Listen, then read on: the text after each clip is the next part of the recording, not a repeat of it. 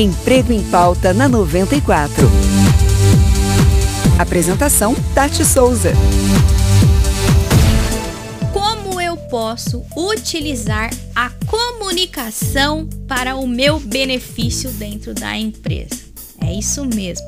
Às vezes, nos faltam palavras para poder falar com os nossos empregadores, com os nossos líderes, com os nossos colegas de trabalho. Você quer dizer uma coisa, mas acaba falando uma outra coisa porque não consegue colocar as palavras na hora certa. É, isso é algo que pode ser trabalhado, principalmente se você tiver clareza do que você quer comunicar.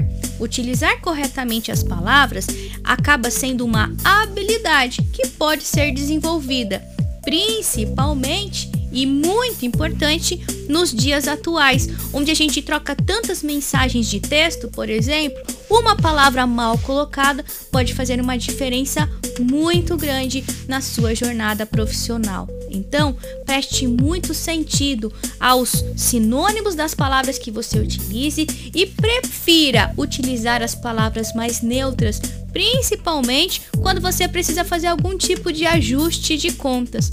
Às vezes, o que você está dizendo para a pessoa não é exatamente aquilo que você está sentindo, e isso pode te causar sérios conflitos corporativos. Então, antes de você iniciar um processo de comunicação para você transmitir uma informação importante, pare e pense: o que mesmo eu quero comunicar?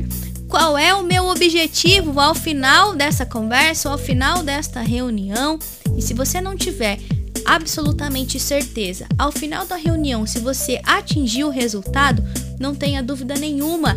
Pergunte para a pessoa que está te ouvindo falar o que ela compreendeu daquilo que você tentou explanar, que você tentou comunicar para ela.